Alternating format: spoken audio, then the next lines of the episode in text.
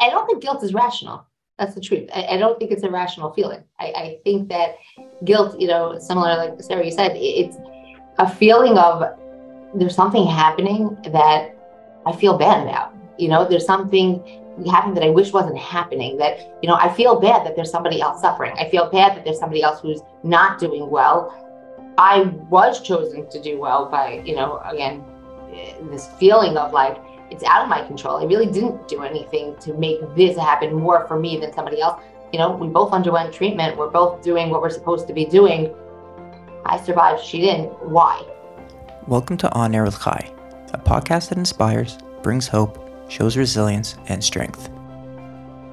From being diagnosed with Hodgkin's disease at the age of 22 to going to Camp Simcha and becoming the Director of Family Services in the Chai Lifeline head office in New York, Dr. Cheryl Book talks about her journey and what led her down the path of giving back and helping others in a similar situation. Don't forget to share with your friends, subscribe, and leave us that five star review. Enjoy.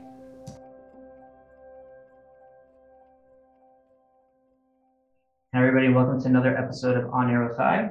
Today, I am joined obviously by my trusty co-host, Morty Rothman. Hello, everybody. We have a very special guest co-host today, Sara Blum, who is one of our directors of family services. Hi, everybody. And today, we have another very special guest, all the way from New York, who is, I guess, Sara's counterpart, we'd say, uh, Director of Family Services of Chai Lifeline in New York. Mauricio. Hi, everyone. Welcome. Thank you for speaking with us today. Hi. So, uh, Hi. so, Um, Looking forward. so can we call you? What, what, do we, what do we call you? Do we call you Doc? Do we call you uh, Cheryl? What can we call you? We have Dr. Cheryl. We have Dr. Book. That's for my parents. Um, but the rest of us are really Dr. Cheryl works. Cheryl works. Okay, we'll go. With, we'll go with Dr. Cheryl. That's that's perfect. Okay, so so Dr. Cheryl, could could you tell us? Um, I guess in your own words, just you know, there's so much there's so much talent and there's so many interesting stories at Chai Lifeline. Um, could you share yours? How did you get to Chai Lifeline? How are you in the position that you're in currently? Um, and you know, start as early as as you want. Sure. Okay. So um, I think I actually have a unique story to the staff of Chai Lifeline. Um, I don't think there are too many people on staff that have um, a similar story. Uh, when I was 22, I was actually diagnosed with Hodgkin's disease. Um, I had undergone treatment and actually was introduced to Chai Lifeline in the hospital and was offered to go to Camp Simcha, which at first I was completely against. I was like, I'm 22 years old. I don't need to be in camp. I don't need to be going as a camper. Um, that's just crazy. I've been a division head in other camps. Like this is just no. I, I'm, you know, I, I really don't need this. Um, with the convincing of several volunteers, several doctors, um, I did end up going to camp, and it was literally life changing for me. Um, camp Simcha was, as my parents said, the first camp they didn't pay for, but the camp that I loved the most out of all camps that I've ever been to as a kid. It really So, and, and how old how old were you when you went to camp? you were older already. But, but but it's an interesting point that you made, which was, you know, it took a lot of people to get you there, right? It took it took your doctors, took your volunteers, took took yeah, I, I'm sure a lot of convincing to take a, a 22 year old uh, woman and get her to go to camp for for for a couple weeks and. Um, I think that speaks a lot to to to Lifeline that some people don't even realize some of the underpinnings of how much it takes to actually convince someone to go to camp. You think, oh, everybody wants to go to Camp Simcha. Like that's just, it's amazing. And really it takes a community of people to, um, to, to uh, I mean, often to, to, to push somebody to, to go. Anyway, I digress. Go ahead. Sorry. Um, I think the truth is I didn't really realize what I was missing. I thought I was doing fine. I was doing great. You know, I had the support of friends, I had the support of my family. Um, and I didn't realize I was missing that support of other people who got it. And when I got to camp, it was the first time I really was talking to other girls who were around my age um, and who had been in similar situations. Um, I'll give you just one example of that. Like I was near the end of my treatment by the time I went to camp. Camp, I think that year was in probably August time, and I was finishing treatment by September.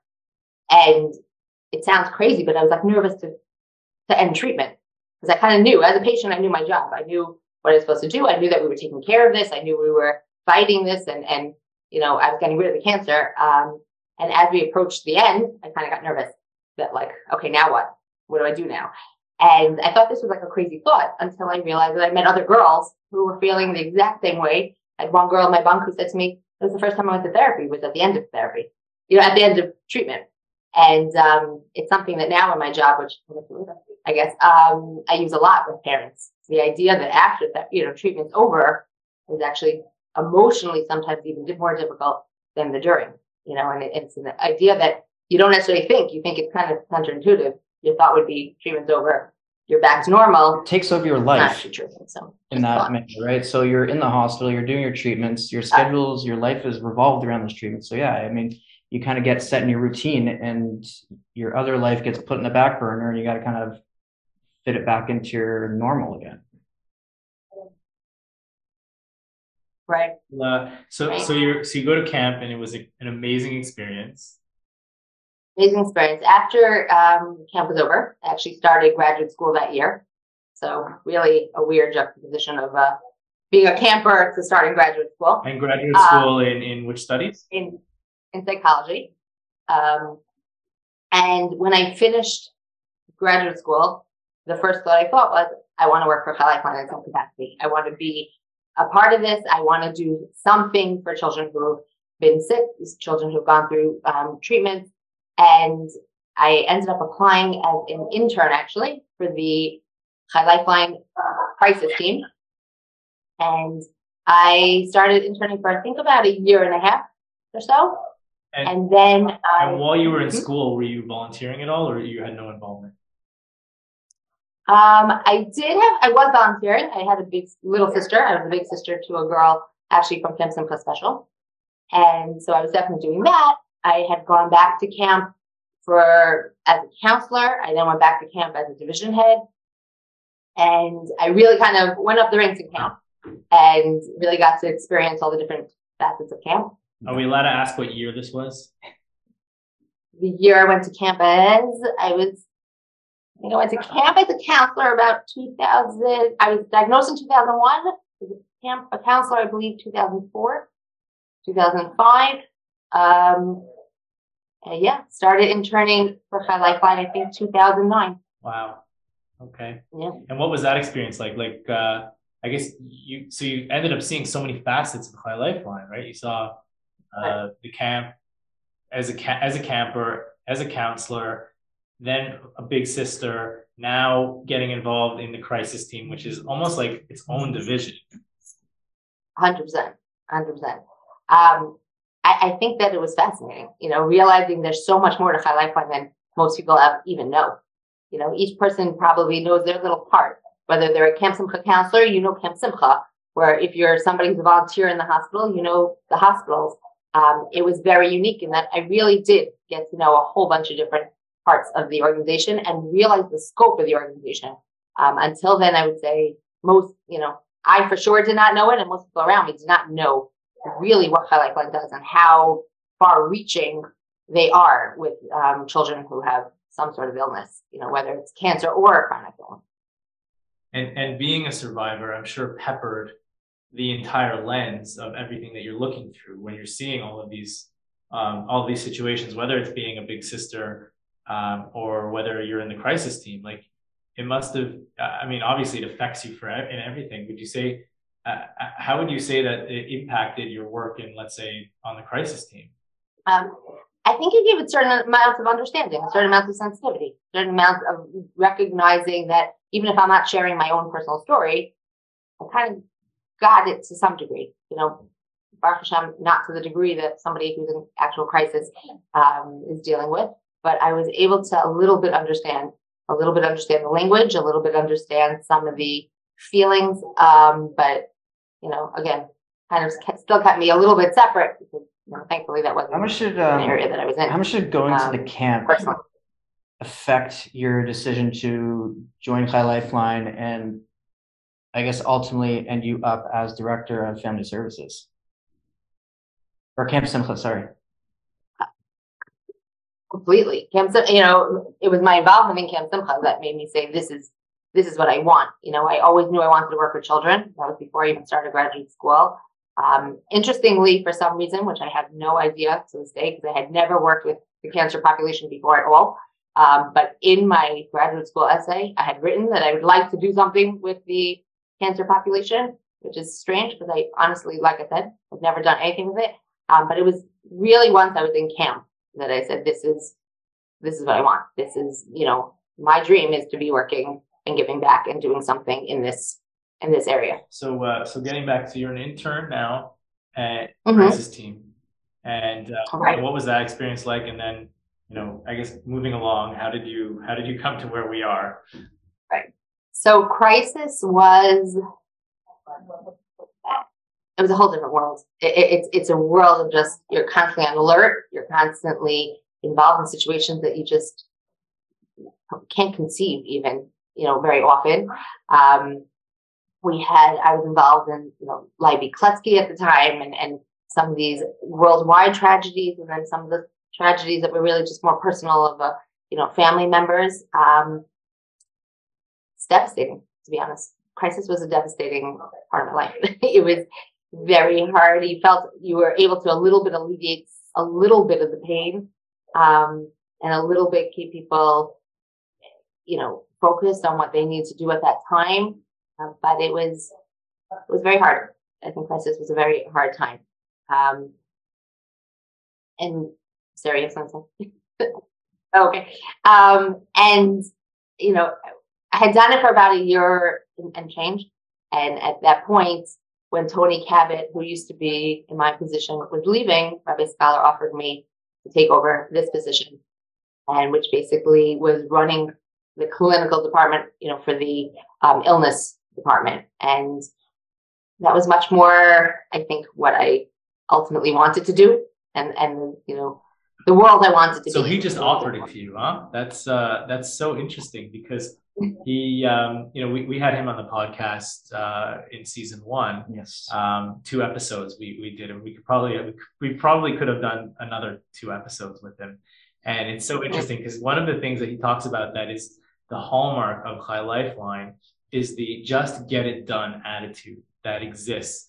He, he- it's and and it's interesting because it started from him, and I'm so impressed that like he just he, he must have seen you and been like she's probably perfect and just offered the role to you. And and must have been um that's amazing. What a story.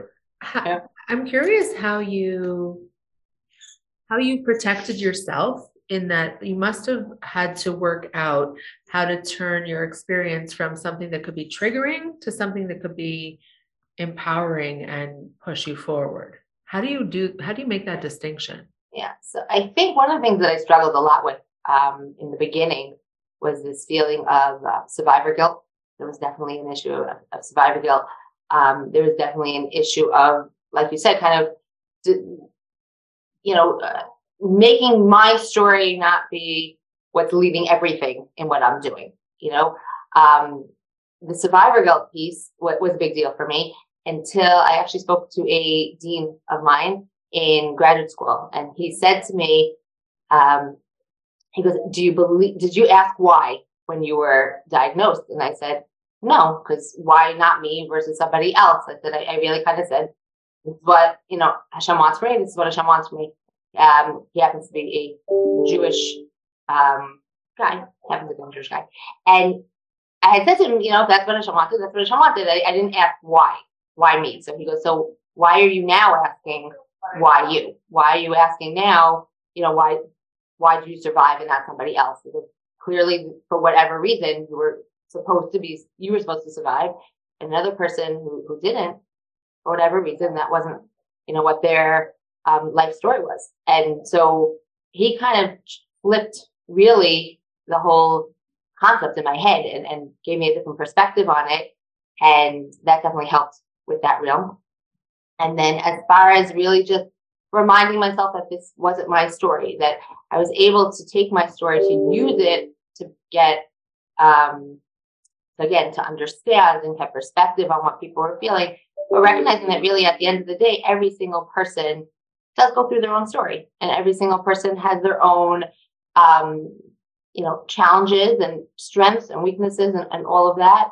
And so I'm use, able to use what I've gone through as something to help me in that, but not define exactly what I'm doing. Because at the end of the day, it's really somebody else's fault. But guilt. Uh, you talked about the guilt. The guilt is a funny thing and it affects everyone. Like a parent has guilt because they feel they want to, I wish I could take this away from my child, right? I would take it instead of them in a heartbeat. And and guilt is such a non-productive feeling, right? It doesn't get us anywhere. It just Yeah. it's a downward spiral. But I love how I love how you handled it. You it looks it you know she handled it in two ways. She went to an expert. Yeah. She talked to somebody else and and gave her a different perspective. Um, and then to take it and look at you know so many things. Like I myself struggled with uh, with anxiety as as a kid, and to be able to use that and have that uh, propel your and, and be a strength is is is a, a matter of change of perspective. And I think that Right. that's so important. Yeah, and, and it's it's not it's it doesn't just go without saying, and that could be one of those things that Rabbi Scholar saw, and that's why he he chose you because that's not something that's easy to learn. Um, and it's interesting because I do use my story at times. You know, I really, for the most part, it's something that, um, you know, I'm not what we call poster child cancer kid. I'm not the one who would, you know, introduce myself within five minutes of knowing me. You'll, you'll know that I had been sick.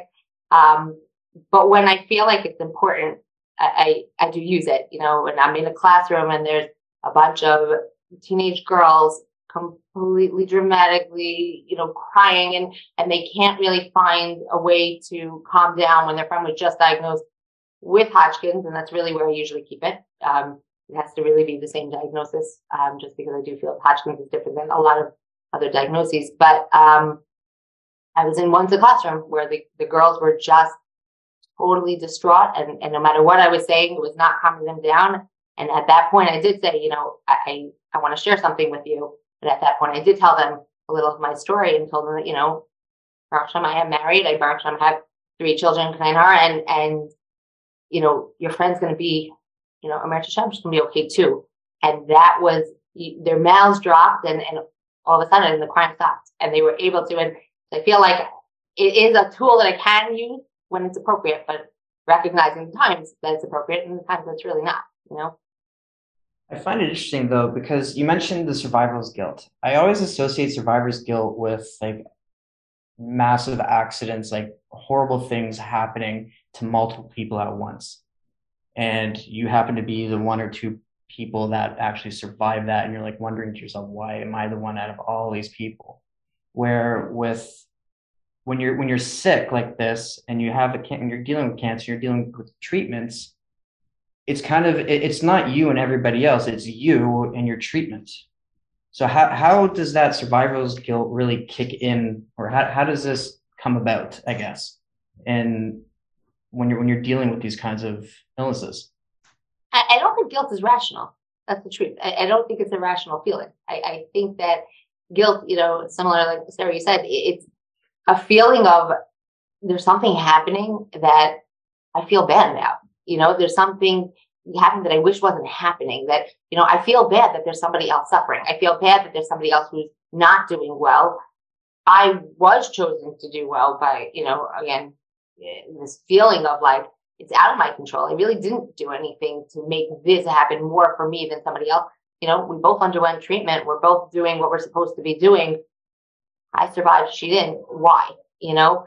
Um, so I don't think it's a rational thing. I think it's more of just a feeling of like, I, I don't want this bad thing to be happening to somebody else. It, it's a, you know, you, you're, you're completely empathetic. I think it's, it's, it's a, uh, where you really can put yourself into the other person's shoes in some way and say like i just wish it wasn't ending the way that theirs is ending you know different than, than mine did I, I I think you know So, so you've gone through this, um, you know, horrible situation, and would you say that this propels you um, and pushes you in this in this role uh, to, to do this more like more than otherwise? Like, you, would, would is the guilt a factor in your in your daily workings with some of the families? i don't think so i don't i don't i don't think that it's necessarily the guilt that propels you it's more the feeling of the rationale behind the guilt, meaning the rationale behind, let's say, what this you know dean of mine had told me. There's a reason that I I, I did you know Baruch Hashem survive. There is a reason, so let me do something good with that, or let me then propel that. So know? how, how do you how do you separate yourself? How do you because you know for me, I always tell myself, well, okay, so I, I often get asked actually by donors, especially, they're saying, they'll say to me, like, you know, you must deal with such sad situations all the time. You must be down and depressed. And I say, no, actually, the opposite. Like, yes, we're dealing with sad situations, but we're bringing hope and happiness. And it's all where you put your focus. If you put your focus on the sad, then okay, you'll be sad. But if you put your focus on the happy, you can you'll be happier. And and it's a question of, of, of a mindset. But I'm curious for you because you must come across young women who are the same age as you were, who are in the same, you know, very similar circumstances. And and and how do you cope with that? How is it not me? It's not my family. Like that. That's pretty close to home. Uh, I think that there are times where it definitely hits closer to home than others. You know, um, there are definitely those situations but again, I think that at those times, the ones that really do hit very close to home, then I feel like, okay, then my maybe my story in some way can be helping them. And those might be the ones where I do again share what I've been through if it's helpful to them. Um, but overall, when it's really not as close to home, then I'm able to say, okay, you know what, that that's not my story. That wasn't what happened with me. That wasn't my um, you know situation. And and do try to say, okay, but how can I help you? You know, I think it's similar to what you were saying, where it, it, focusing on I'm here to be able to say what I can do to make this a little bit better for you. You know, I, I can't fix the situation, but I can at least take a little bit of the anxiety or the sadness or the um, you know negativity away from you by trying to empower you and empower you know you to realize that there is hope there is you know life after cancer there is life you know after all of this and you hopefully will get there too I'm I'm hearing something, eh, you know, behind what mm-hmm. you're saying. Um, the element of not feeling like you have control, like when when clients find like what, like you were saying, why did this happen, and could I be doing something differently, and why me, and a lot of issues about how everyone is now telling you what to do. You don't get any choice in the matter. And and i see it i see it as an issue for many many clients. And there's also um, who they choose to be around because well you never know if you're like going to start looking at percentages and maybe i don't want to be part of that group and i don't want to see other people suffering. And and and i wonder if it's something that you have seen as well both with clients and case managers about how they handle the lack of control over their medical situation. Sure. I'd say it, especially with like new diagnoses, I think that the first thing you see, whether it's the parents or whether the kids, it's this feeling of like my whole life has just spiraled out of control. And um, I see it a lot with the parents actually, where all of a sudden everybody is telling them what to do. They're getting advice from everyone. Um, and they kind of feel like I'm no longer in charge here. I'm like the mother, and people are yet are bringing food to my house, and people are telling me that okay, I have to send my kids with volunteers right now. I'm not ready to send my kids with volunteers right now, or I must send my kid again. Let's go to Camp Simcha. You know, I have to send them to Camp Simcha, and my child's sick. I'm not ready to be sending them away for two weeks, you know, to camp w- without their doctor, who I need in the room with them at all times. You know, um, so I definitely do this feeling, and and I think one of the things we constantly stress with them is the importance of being able to say to to people around you what it is that you do want to still have some semblance of control over.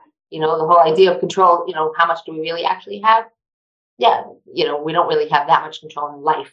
There are certain things we can control, you know, and if I tell parents if you want no nobody to bring over food, then you're allowed to say, that's not helpful to me. You know, what's really helpful to me is if you would take my kids out on Sunday afternoon. That would be helpful to me. But you know, the one thing I would really like to do for my kids is still make them dinner, you know, every night or whatever it is. Take back the control where you can in the small areas. Recognize where you can't, you know, and the things that you still can have some control over, definitely do. And, and with kids, it's the same thing. You know, their life feels so out of control. Even when you're packing for the hospital, the suggestion I always say is let them be involved.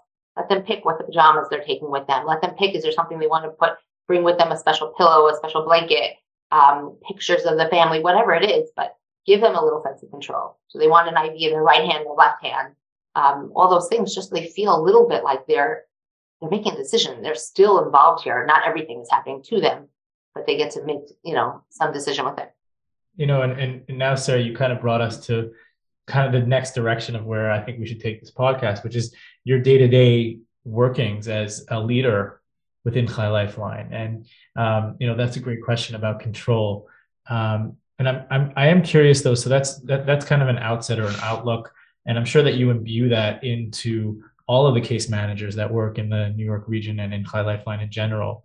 Um, but I'm curious, uh, as as a as a leader and a, a, director of a whole slew of very capable, caring, giving, uh, incredible case managers that exist within the framework of Chai Lifeline, which I argue is probably the most important thing that Chai Lifeline offers the Jewish community is our case management. You argued that um, a scholar.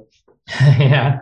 Um, and, you know, a, as a leader, do you have a certain uh, way of, of, of managing, of oversight, of outlook? What's your perspective on, on, I guess, ensuring that the case managers stay focused, are able to continue to do the work that they do? Um, how do you motivate? I'm, I'm just curious all that on all that on, on how do you how do you work with your team okay so I, I think that i'm very lucky because i think my team has a lot of inner motivation you know everybody i would say really who works for Chai life Lifeline and I, i'm assuming you guys see this in canada too but there's a passion you you know i don't think that anyone could really do this job um, and especially be a case manager and deal with families day in and day out without um, like a passion for what they're doing and a feeling that what they're doing is making a difference and that they want to be making a difference. So I, I think my job's a little bit easier just because of that. They really do. I, would actually argue. I would actually argue with you a little bit on that because I find I find passionate people are often you know they care. Mm-hmm. So if you guys are not on the same page and you have there things come up and and it, it actually could be a, a, a, lot that could create a lot of politics and a lot of issues. Well, come to the New York meetings. I mean, yes, we have a lot of passionate people, um, and there's a lot of opinions. So I think our, our uh, definitely passion is our biggest strength, our biggest weakness in a sense. Um, the biggest strength is really, like you said, everybody cares, but it also comes with everybody has real opinions, um, and we and we talk them out. That's the truth, and I'm willing to hear somebody else's opinion if you have a real um, rationalization behind that opinion, if you have a real reason why you feel that that's the way to go, I'm willing to listen to it. And we're willing to try it, you know, for the most part, unless it's something that, you know, we can't financially do for somebody or whether it's something that we, um, you know, policy wise, as far as an organization, we can't do.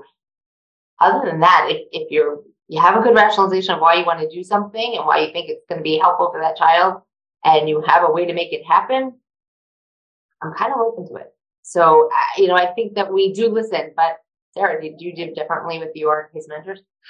No, I definitely I agree, and the collaboration is really important. I, I do like to hear why someone wants to go, you know, in a certain direction.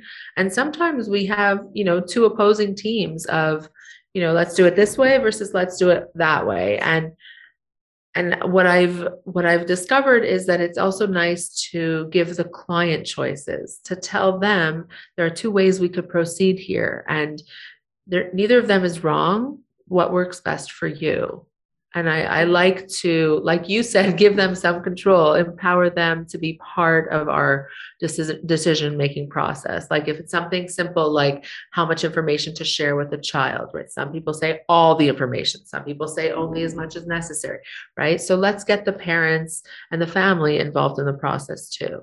So you know yeah. Is there a, is there a certain like mantra though or some or something that you kind of get you know with with the team to uh, let's say keep them motivated, keep them uh, you know dealing with the monotony of of day in and day out dealing with such hard situations. I don't think there's necessarily a mantra. That would be nice though. If you have one, I'm happy to hear I'd it. like to hear um, yours. I don't have one.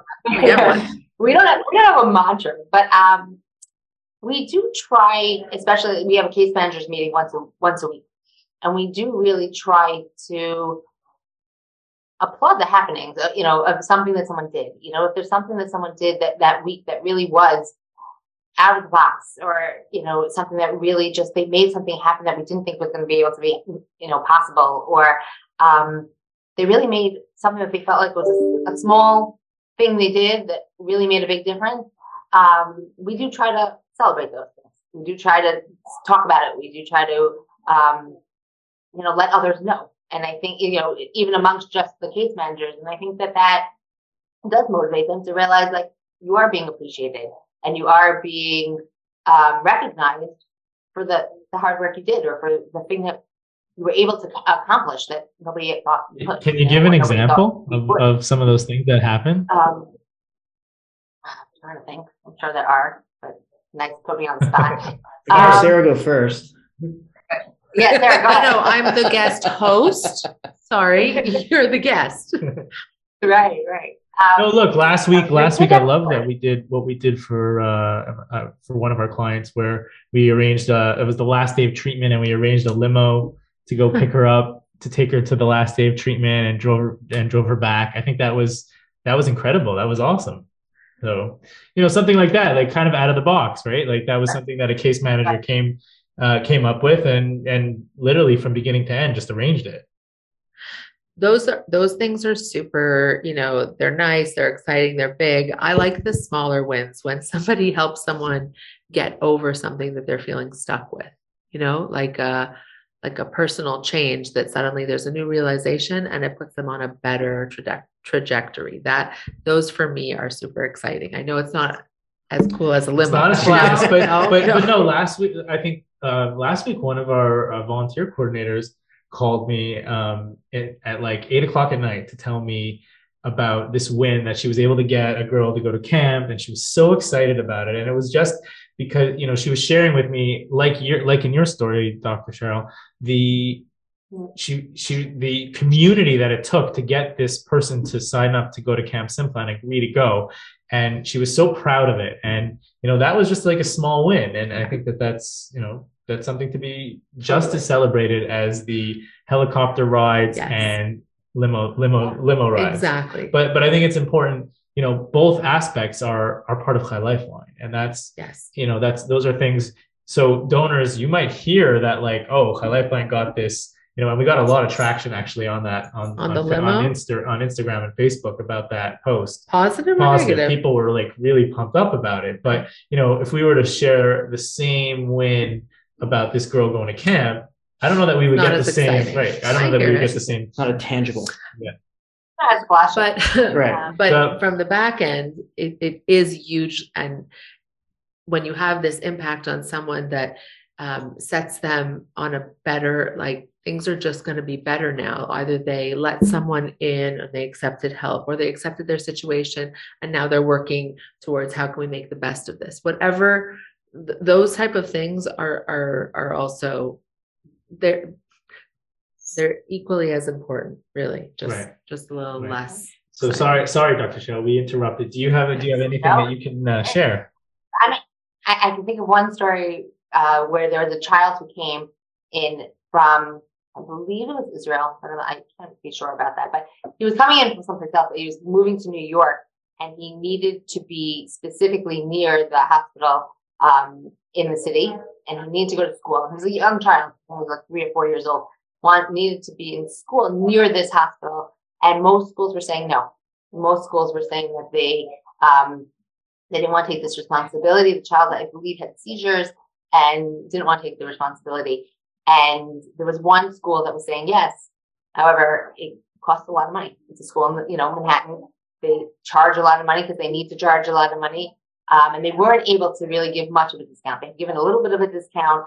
Um, our case manager had reached out to the school itself and had tried um, to get a little bit more of a discount, got a little bit more of a discount, um, but the family was still short, you know, um, quite a, a couple thousand dollars, I think it was at the end of the day. And the case manager really reached out to a bunch of different places, a bunch of different organizations, um, including Chai Lifeline, who gave some money as well. And we were able to make it happen that that child ended up in that school.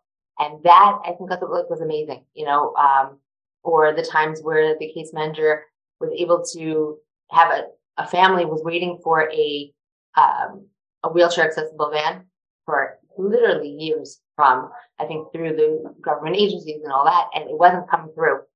And they found also another organization um, here that actually fits your van and makes it wheelchair accessible. And this family, literally within days from when this whole process started until um, I think she, she called the family and said, yeah, they're going to do it. They're going to take care of your van. And a couple weeks later, the van was being delivered, like, you know, fixed and changed. And, and the life, this family's life changed completely. They're able to go out now and able to do things, you know. So I think those are huge wins. Um, to Morty, I think similar to like you were saying, the wins of convincing a family that they really should go to a retreat and hearing the feedback at the end of it was amazing for us and life changing for us. And my husband spoke in a group but has never talked up about his feelings before, you know, or a mother saying, I've never talked in a group before. And I, I felt so validated and heard by all the other people in the group. So, you know, I think it's How can we get invited to more of those? I knew you were going to go there. Well, you know what? Not on, Come the, on. not on the podcast. Not on the podcast. I'll call you later. Yeah. I was like, is she gonna do it? you on Yes, I'm gonna do it.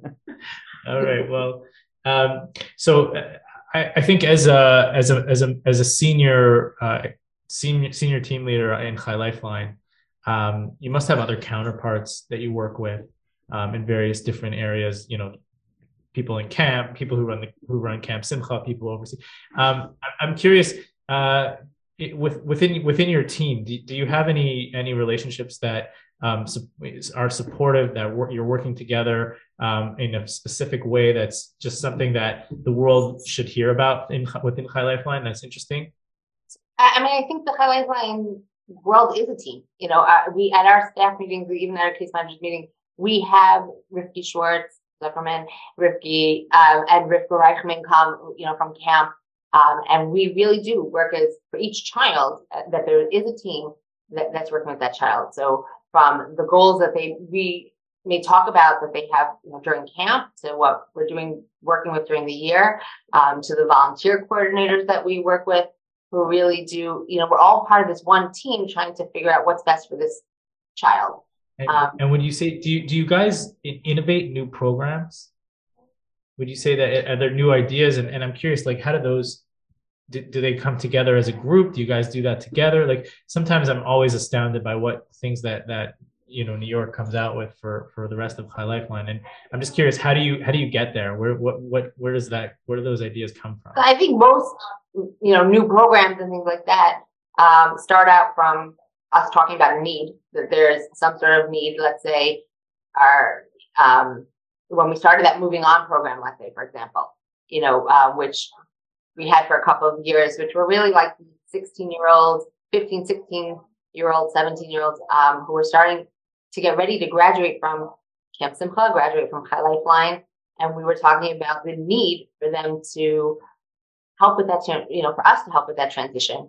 And so through the need, we, we came up with the idea of, of having the moving on program, which, you know, at that time we had had a Sarah Schreier, who's now become one of our case managers, actually led that program with Rifka Reichman. And they used to go to people's houses and really talk about the transition and really try to plan and come up with some sort of goals and, and, and a plan for that child over the next couple of years to help them transition from when they have the support of, you know, the full support of Chai Lifeline to when, you know, they really do graduate from us and move on to the next phase of their life. And so that, you know, things like that, I think, you know, that's an example just of one of the times that, you know, the need kind of propels the, um, so, the so so it comes about through the through the need yeah. and really understanding. So, but I but I think it's important to to to point out that you need an intimate knowledge of your clients' issues and your clients, you know, what's going on in their lives to be able to pinpoint that need. And I think that speaks to to any business really. You really need that intimate understanding of what's going on with a particular product or a particular idea. And I think in, in you know, uh, obviously they're very different, but but to speak of Chai Lifeline's case managers and the amount of clients that each case manager has and the amount of relationships that they've built and for them to know what's going on in a particular situation i mean it's it's it's it's it's pretty impressive and for them to be able to say, hey, you know what? I think this would make a great program. And I know um, a lot of Chai Lifeline's programs over the years have just come about through necessity. Like we we need to start a homework club. Okay, well now iShine like like iShine begins and it's like this entire new division of Chai Lifeline will spring up mm-hmm. out of nowhere almost. Right. Because hey, there was an, an intimate need from a case manager who noticed that something was going on and said like we need we need this. Right. This needs to happen. So that's uh, that's incredible. We do have our case managers often ask, you know, families like kind of what their wish lists were. You know, we don't we don't like to assume we know what they would want. Um, really, it is more ask ask the cases, ask your clients what are things that they've been asking you for that we haven't been able to fulfill up until now that they would really love. Um, we have a whole list of things. You know, we have we have the money. We have a whole list of you know more things that we'd be able to do. So this is where we flash the donate here button, right? Oh no, but it's it's all about empowering. You're saying to a client, what do you think? It's the same as with staff. Every time they come and say, Well, what should I do? What should I do? Okay, what do you think? Tell me what you're thinking about doing. I'm like, yes, it's I could give you what I think is the answer, but it's it's about giving it right back to them and, and saying, you know, you're the expert on you. So that's uh, that's such an important leadership tactic. That's so intact like is so important for clients, but also you mentioned employees, right? Yeah, like for absolutely. staff, it's it's you know pe- we hire people who are intelligent, who are capable, and sometimes yeah. I think they forget that. Yeah.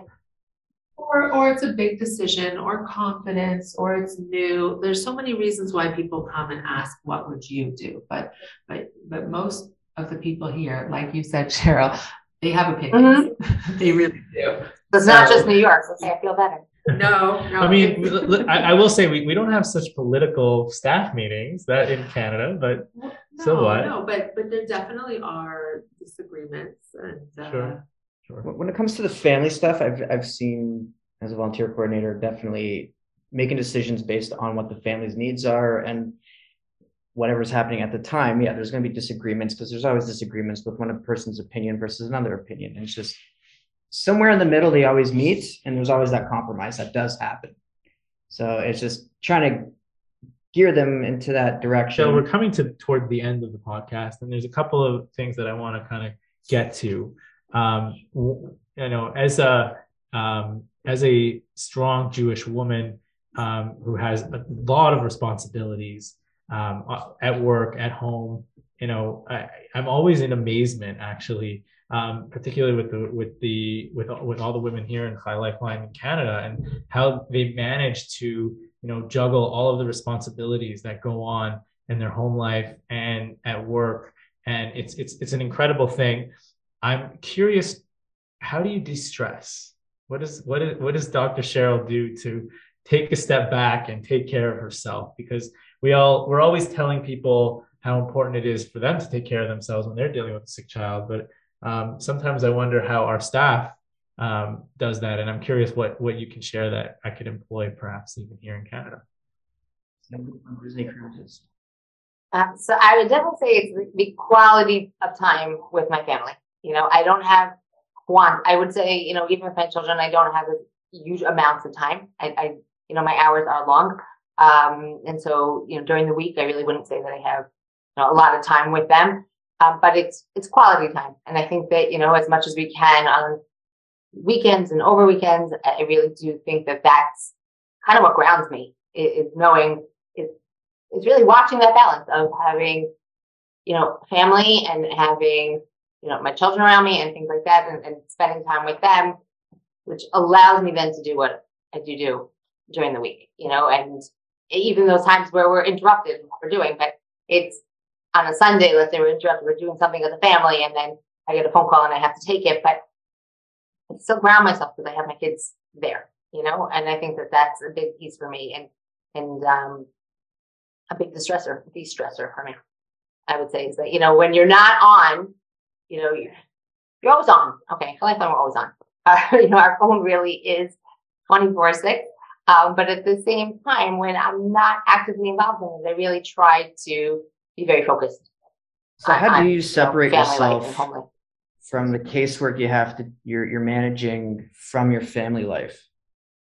Um, are you able to walk in your front door and say, okay, I'm home now. I have to concentrate on what's happening here? Or is what's happening at work still partly there, like halfway there?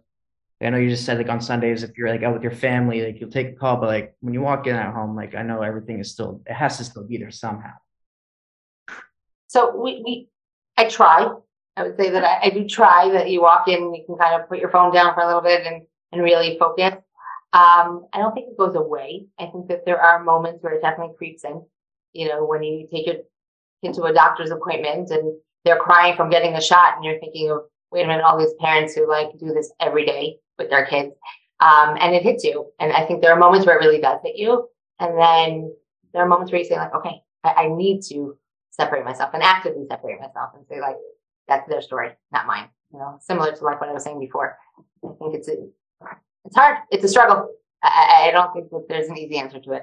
I think it's a struggle. I try very hard. If it's not an emergency and it's not, you know, at after hours, I try very hard to, you know, tell somebody that if it's not time sensitive, let's talk Monday or let's, you know, um, let's talk a little later. If it's something that's time sensitive or that they really need, that then then we're here. And my kids realize that too. You know, they understand it in their own ways of, you know, mommy has to help somebody else who who needs help right now, and then I'm coming back to you.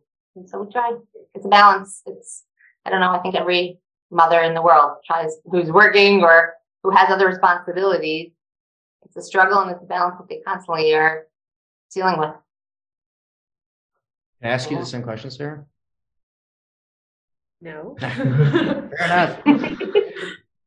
I mean, you have a little one at home too, so I mean, it's Right. Um, I think like you said, some, sometimes, sometimes are easier than other times. You never know what's gonna say, oh, look, I'm at this doctor's appointment. And sometimes you get a little extra scared because you've seen the other, the other options, right? Right. The other possibilities and, um, it's a constant struggle.